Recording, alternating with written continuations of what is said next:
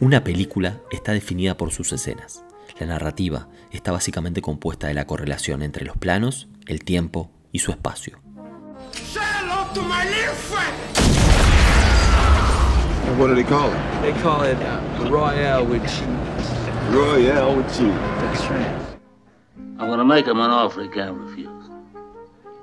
Las escenas definen a una película, pero el film también está definido por ellas. ¿Qué es lo que quiero decir? Que cuando recordamos a una película, inmediatamente visualizamos una escena. You complete me.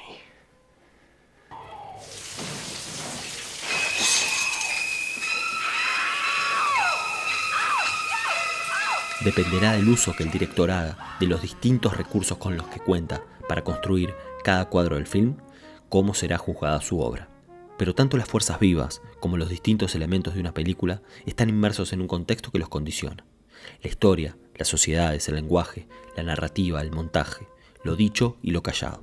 Todo será materia de análisis en psicología de una escena.